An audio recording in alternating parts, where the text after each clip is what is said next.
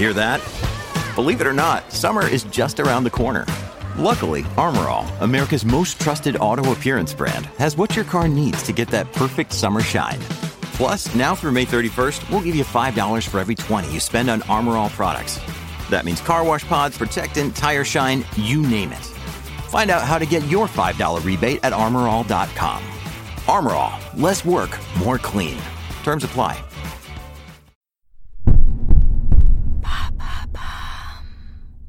What is the gig economy?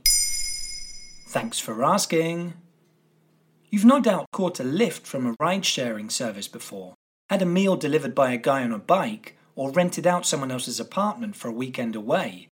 Well, such services are all part of a system known as the gig economy, or collaborative economy.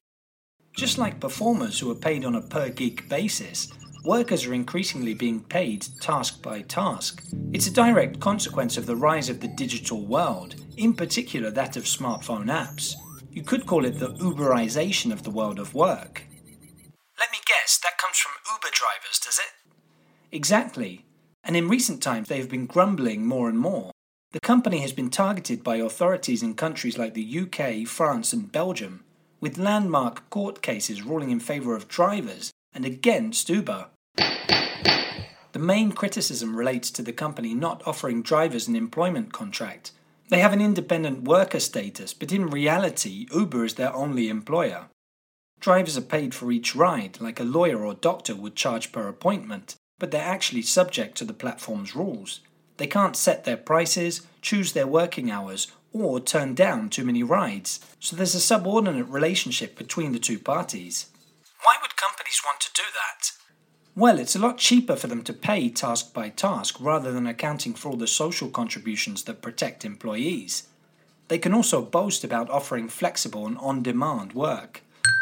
On the flip side, this payment method stops workers from receiving a number of benefits or workplace protections.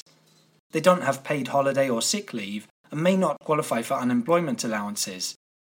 Furthermore, in such cases, the onus is on workers to prove that there's a hierarchical relationship between them and the platform. Could that change anytime soon? Maybe, at least within the E U. Brussels has just put forward a European directive proposal on the subject.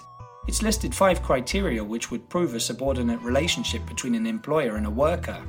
These include the right to turn down a job or choose working hours. If two of the five criteria are met, the worker should be considered an employee. Introducing its proposal, the European Commission suggested that forty-three million people would be working on digital labour platforms as part of the gig economy by twenty twenty-five. There you have it. Now you know what the gig economy is. In under three minutes, we answer your questions. What would you like to know about? Use the comments section to send us your questions.